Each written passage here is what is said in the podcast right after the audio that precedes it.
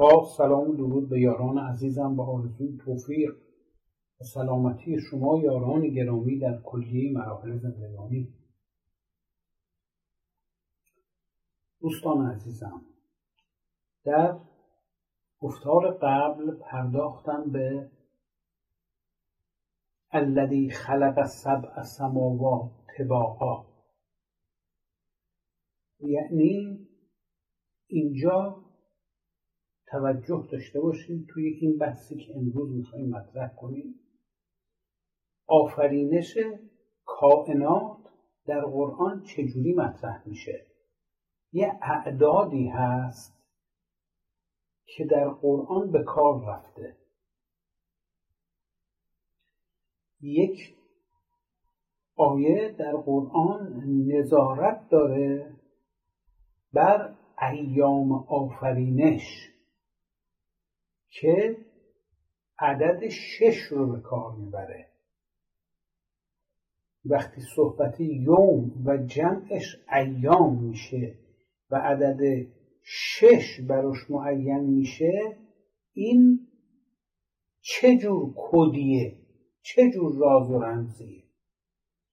و بعد صحبت میشه از آفرینش گیتی در هفت طبقه سماوی. خلق سبع سماوات تباق موشک درست کردن رفتن به فضا. از جو رفتن بیرون فضای لایتناهی بی نهایت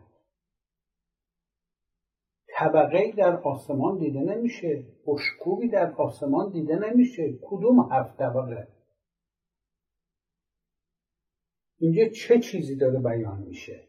نظر به اینی که مفسرین این مطالب رو متوجه نمی شدن و جمله به جمله می‌خواستن کلمه به کلمه این جمله ها معنی کنند معنیش این می‌شد که آسمان از هفت طبقه تشکیل شده و بعد این طبقات هفتگانه رو می اومدند منصوب می کردند به هفت جرم فلکی قابل رسد که به صورت اجرام سیاره دور زمین میچرخند یعنی در هیئت بطلمیوسی که اینها همه باطله. همه هم می‌دونن که باطله. اما اینجوری تصور می‌کردن. از دو هزار سال قبل در یونان باستان و بعد با همین نگاه و با همین دیدگاه از همین نقطه نظر اومدن به قرآن نگاه کردن وقتی عدد هفت رو دیدن گفتن این هفت جرمیه که دور زمین میگرده که اصل گردش اینا به دور زمین باطله که جرم اول جرم ماه جرم قمره. و دوم اتارده و سوم زهره است و چهارم خورشیده و پنجم مریخه و ششم مشتریه و هفتم کیوانه این اون اجرامی که دور زمین میگرده در تصور اونها. و این هفت طبقه آسمان طبقه به طبقه در هر طبقهش یه دونه از این جرم های هفتگانه قرار گرفته که دور زمین میگردن. طبقه هشتم فلک ثوابت اسمشو گذاشتن. یعنی این اجرامی که در آسمان دیده میشن شبها ستاره ها نجوم کواکب اما حرکتی ندارن. بعد گفتن آسمان نهم فلک اطلسه یعنی آسمانیه که خالی از ستاره است. ستاره توش نیست. اما اون فلک اطلس میگرده به گرد زمین و با گردش فلک اطلس کل این اجرامی که در فلک هشتم قرار گرفتن به دور زمین میگردن. یعنی گردش زمین به دور خودش رو به گردش آسمان به دور زمین نسبت می‌دادن. یعنی اون گردش وضعی زمین که 24 ساعت یک بار دور خودش میچرخه اینها در تصورشون میومد که کل هستی که مانند یه دونه کره است این کلا داره دور زمین میچرخه و گردشش 24 ساعت طول می‌کشه. و وقتی که این میچرخه تمام این اجرام ثابته ثوابت که در فلک هشتم میخکوبی شدن به طبع و به ضرورت اون هم میچرخه دور زمین. باز همین شب وقتی آدم بلند میشه آسمون نگاه می‌کنه می‌بینه که اینها در حال چرخشن به طور به دور زمین. مثلا ساعت دوازده شب صورت فلکی جبار در این نقطه است. ساعت دو بعد نصف شب رسیده به این نقطه. چرا؟ چون فلک اطلس داره دور زمین میچرخه اینجوری تعبیر می‌کردن که این به غیر از گردش ماه به دور زمینه یا بعد گردش سایر اجرام هفتگانه به دور زمین و غیره.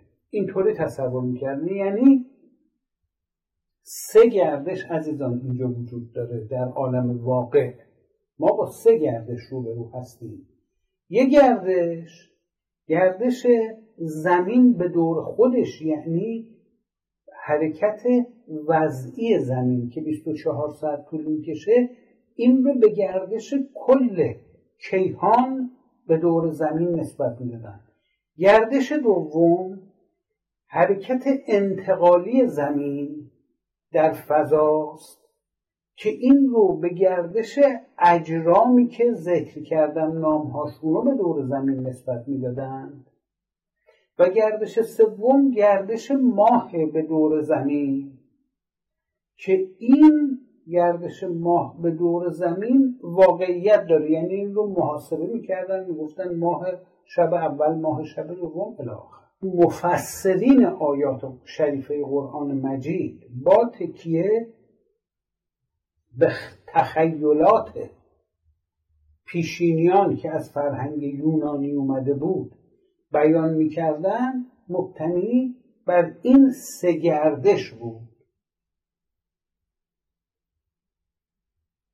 اما قرآن چی داره میگه؟ قرآن آیا راجع به گردش این اجرام به دور زمین صحبت می‌کنه؟ نه چنان که گفتم فقط راجع به گردش ماه به دور زمین صحبت می‌کنه چون که در درس های پیش بیان کردم.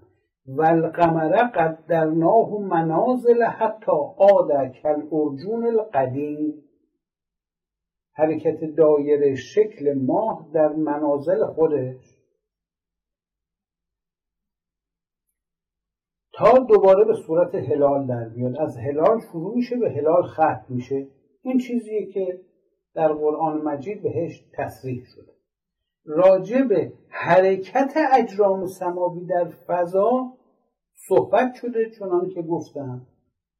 لشمس ینبغی له ان تدرک القمر و للیل سابق النهار و کلون فی فلکن یسبحون هر کدوم در مسیر خودشون هر کدوم از اجرام سماوی سباحت می‌کنن. یعنی چی سباحت یعنی دریا نوردی یعنی چجوری دریا نوردی می‌کنه؟ یعنی مثل ماهی که تو دریا تو عمق اقیانوس شنا می‌کنه. این اجرام مانند ماهی هایی هستند که در اقیانوسی به نام فضا در حال سباحت و حرکت هستند اما هر کدوم روی مدار خاص خودش داره حرکت می‌کنه. و اینها مبتنی بر یه نظمه. نمی‌تونن بر همدیگه پیشی بگیرن. از هم جلو بزنن یا عقب بیفتن با سرعت مشخصی که دارن روی مدار مشخصی که دارن بر اساس قوانینی که بعدها دانشمندان معین کردن و فرمولهاش رو بیان کردن. مکانیک سماوی ناظر بر این قوانینه. در حال حرکت هستن این مطالبی که قرآن مجید بهش تصریح پس اینجا متوجه میشیم که هفت طبقه آسمانی که داشتیم راجع بهش صحبت می‌کردیم سبع سماوات تباقا ارتباطی به این اجرام هفتگانه ای که براتون ذکر کردم نداره. هیچ ارتباطی نداره. پس راجع به چی داره صحبت می‌کنه؟ تا پیش از انشتن ادراک بشر مبتنی بر این بود که حجم از طول و عرض و ارتفاع ساخته میشه و سطح از طول و عرض ساخته میشه و خط اهم از اینکه افقی یا عمودی یا مورب یا هر شکل دیگه ای باشه از فاصله بین دو نقطه تشکیل میشه که حجم نداره و سطح هم نداره. و مجموعا می‌گفتند نقطه که جرم مطلقا نداره خط که فاصله بین دو نقطه است بدون اینکه حجم و سطح داشته باشه سطح و حجم. حجم رو که از طول و عرض و ارتفاع بنیان گرفته بود می‌گفتن فضای سبعدی. وقتی راجع به هندسه فضایی صحبت می‌کردن فضای سبعدی در نظرشون بود. تا اینکه در اوائل قرن بیستم از 1910 به بعد آلبرت اینشتین اومد و مطالب جدیدی رو مطرح کرد که زیر عنوان بعد چهارم مطرح شد. بعد چهارم. یعنی فضا زمان. و زمان رو به عنوان بعد چهارم شیعی که در حال حرکته در نظر گرفت. و فضا رو در نسبیت توضیح داد. نسبیت عام و نسبیت ویژه نسبیت خاص. از اینجا عدد چهار به سه عددی که قبلا مبنای سنجش بود اضافه شد. بعد چهارم. اما در جلسات پیشین بیان کردم که گفتیم میفرماید در قضیه تبیین عقل آیاتنا فل آفاقه و فی انفسهم. راجع به افقها صحبت. در اینجا راجع به طباق صحبت می‌کنه نه راجع به طبقه.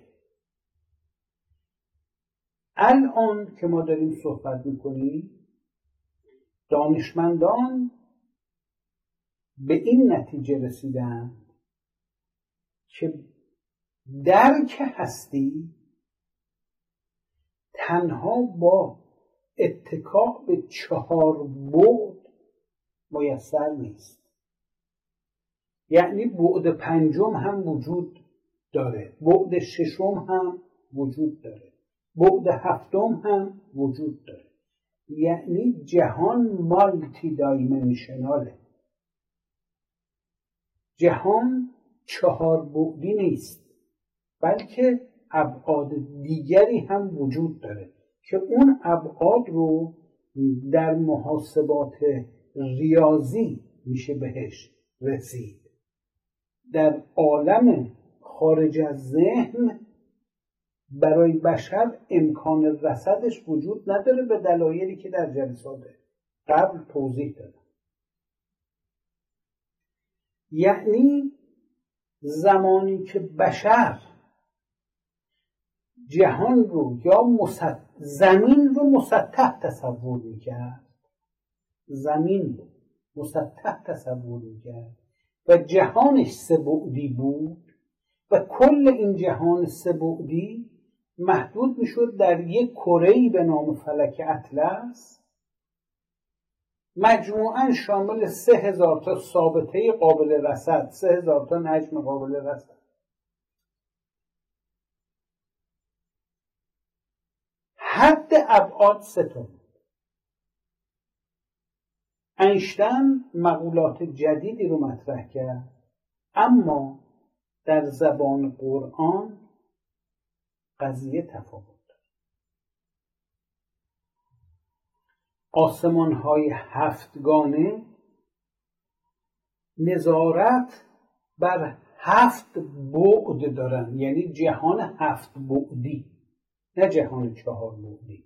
وقتی هم میگیم جهان یعنی فضا. فضای هفت بعدی. حال هفت خودش یک کده. یعنی جهانی با ابعاد بیشمار ما در سه بعدش. قدرت دراکمون قادر به ادراک. بعد از اون رو می‌تونیم محاسبه کنیم. نمی‌تونیم رسد بکنیم. از دایره رسدمون از افق رسدمون خارج میشه. دقت کنیم ما داریم در چارچوب علم صحبت می‌کنیم. علم با حواس کار داره. وقتی پا در دایره عرفان می‌ذاری با ماورای حس آشنا میشی.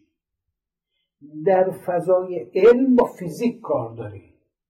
وقتی وارد عرفان میشیم با متافیزیک سر کار پیدا می‌کنیم. در متافیزیک ابعاد بینهایت قابل شهوده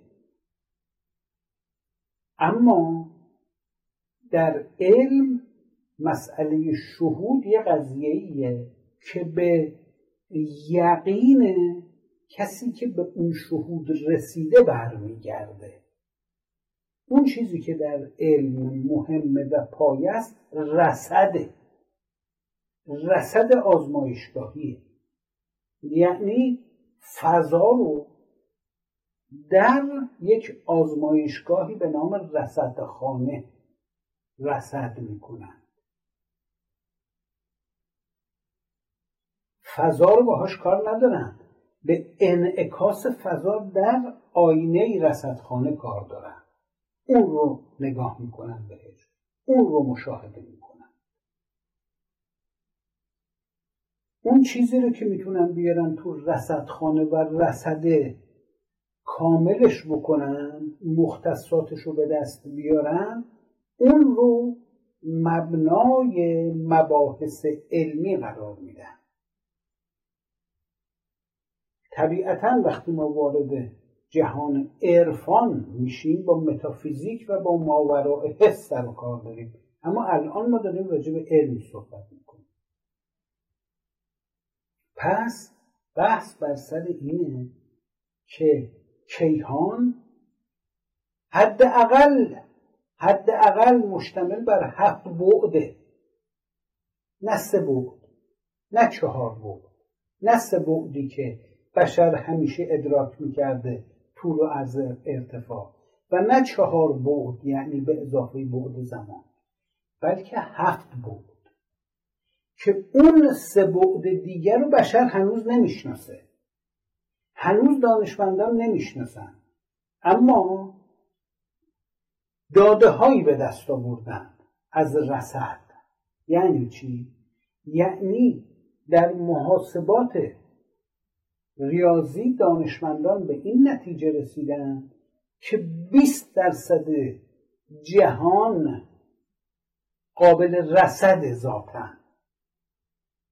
یعنی از انرژی و از ماده قابل رسد درست شده. 80 درصد جهان از انرژی و از ماده تاریک یعنی غیر قابل رسد درست شده. به این دلیل قابل رسد نیست. اما این مجموعه که دانشمندان بهش رسیدن. قرآن راجع به هفت بعد صحبت می‌کنه. چهار بعدش قابل دسترسیه. سه بعدش قابل دسترسی نیست. وقتی میگه سماوات یعنی کل کائنات کل کائنات. کائنات قابل رسد کائنات غیر قابل رسد. کائنات قابل رسد سه بعده.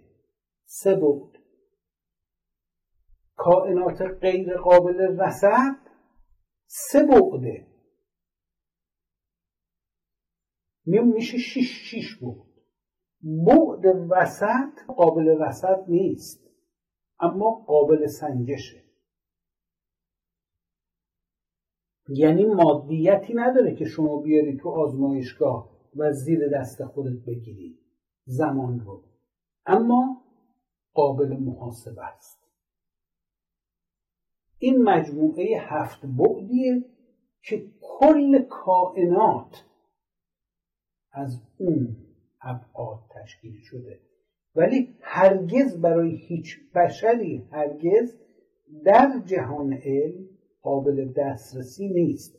مانند جهانی که از مرز ماده تاریک و انرژی تاریک آغاز میشه. پس شما در نظر بگیرید وقتی میرین به یک مزرعه به یک مرغزاری میرید در اونجا چارپایان مشغول چرا کردن هستن. گاوها دارن چرا می‌کنن؟ دارن علف رو میجوان بعد میشینن یه گوشه ای و نشخار می‌کنن برای اینکه هضمش بکنن. این روش زندگی چارپایان از وقتی به دنیا میان تا از دنیا میرن.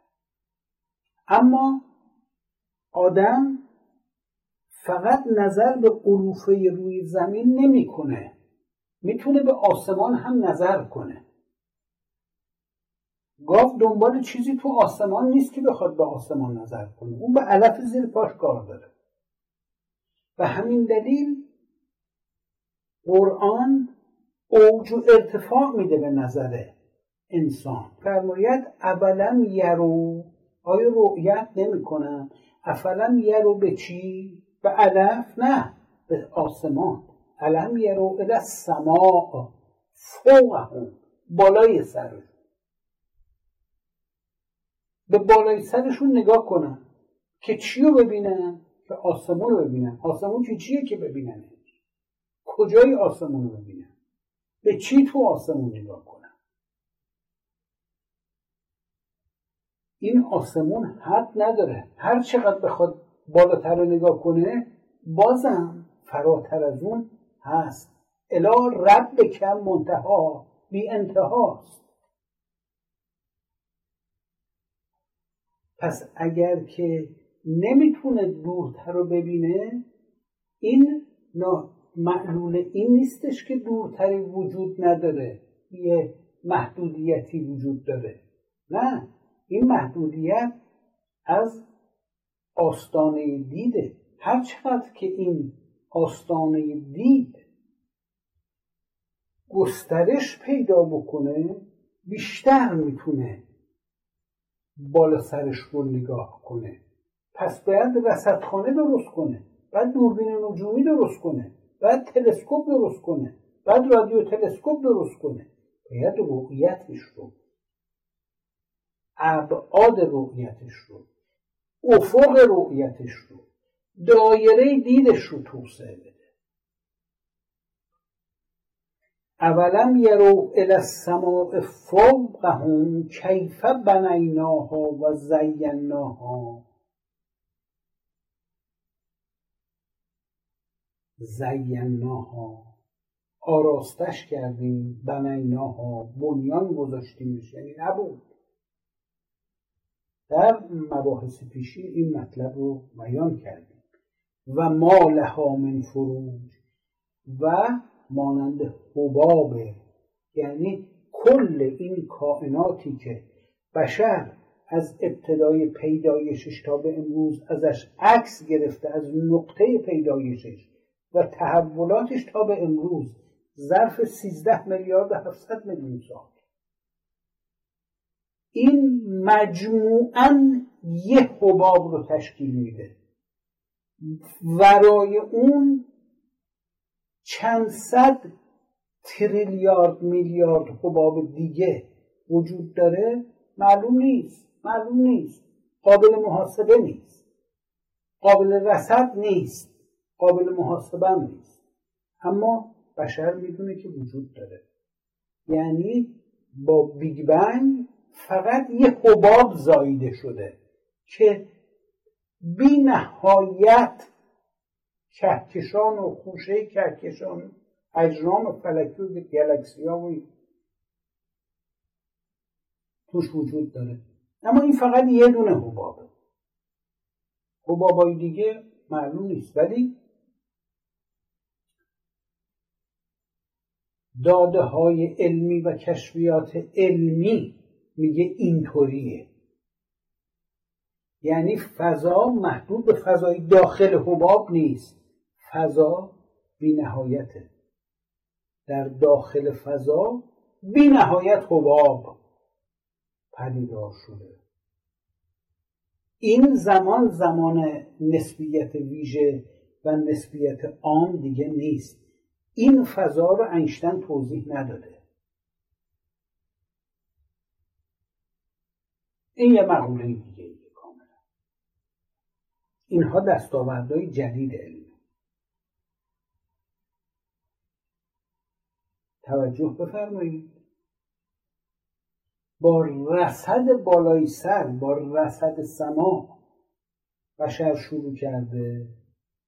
در جهان مدرن از کپلر و گالیله به این طرف تیخو براهه به این طرف از دانشمندان مختلفی که یکا یک اومدن از مکانیک سماوی نیوتون به این طرف از نظریه نسبیت از فیزیک کوانتوم به این طرف جهان علم شناختش عوض شده نسبت به هستی.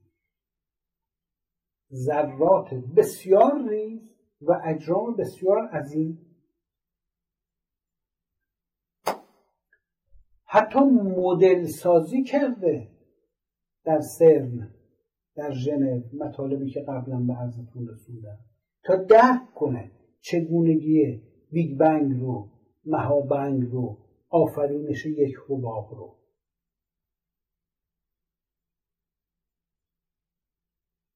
دقیق می‌فهمید حال وقتی در قرآن مجید میگه الذی خلق سبع سماوات تباقا اینجا داره ابعاد رو میگه ابعاد هفتگانه رو که گفتم این مقوله که جهان مالتی دایمنشنال رو بهش پرداختند. مدل جامعی که مورد توافق همه علما باشه هنوز ساخته نشده. اما قبول دارن. که جهان جهان سه بعدی یا جهان چهار بعدی؟ جهان سه بعدی نیوتونی جهان چهار بعدی انشتنی نیست. فنومن ها پدیده ها اتفاقات تأیید می‌کنه که سه یا چهار بعد کفایت نمی‌کنه. برای اینکه ما بخوایم جهان رو توضیح بدیم. بیش از این بعد لازمه. باید بهش رسید و شناختش. پس این ابعاد ابعاد ابعادی دیگه نیست که ما بتونیم اصلا درک بکنیم که بتونیم تصور بکنیم عزیزان. قابل تصور نیست. ببینید یعنی وقتی راجع به بینهایت عددی صحبت می‌کنیم که در بحثای قبلی بهش پرداختیم این لا تعد ولا تحساس قابل جمع نیست قابل شمارش نیست. بینهایته بی نهایت قابل تجسم نیست خارج از نهایته. سعدی از آنجا که فهم اوست سخن گفت. ورنه کمال تو وهم کی رسد آنجا؟ وهمم بهش نمی‌رسه. اینها تازه همش داریم راجع به آیات صحبت می‌کنیم. یعنی آیه ها نشانه ها راجب ذات صحبت نمیشه کرد. به قعر ذاتش خرد برد پی اگر رسد خست به قعر دریا. مها اصلا این از ظرفیت ابررایانه ها هم تجاوز می‌کنه. اصلا امکان درکش وجود نداره. چون سنخیت و جنسیت و مشابهت وجود نداره. اون چیزی که میشه درک کرد این مطالبی که به لحاظ ادراک حسی و ادراک عقلی. اما وقتی میفرماید سبع سماوات تباقا اینجا راجع به هفت بعد داره صحبت می‌کنه. دقت کن. الذي خلق سبع سماوات تباقا. ما ترا فی خلق الرحمن من تفاوت. ما ترا یعنی مشاهده نمی کنی فی خلق الرحمن من تفاوت. فرج البصر هل ترا من فطور ثم ارجع البصر کرتین ینقلب الیک البصر خاص و هو حسین. دقت کردید؟ مشاهده و مشاهده مکرر برای رسیدن به قانونمندی که همه جا به صورت عام حاکمه. چون که در مباحث پیشی برای شما عزیزان بیان کردم. تا ادامه این گفتار شما یاران گرامی رو به خدا بزرگ علیه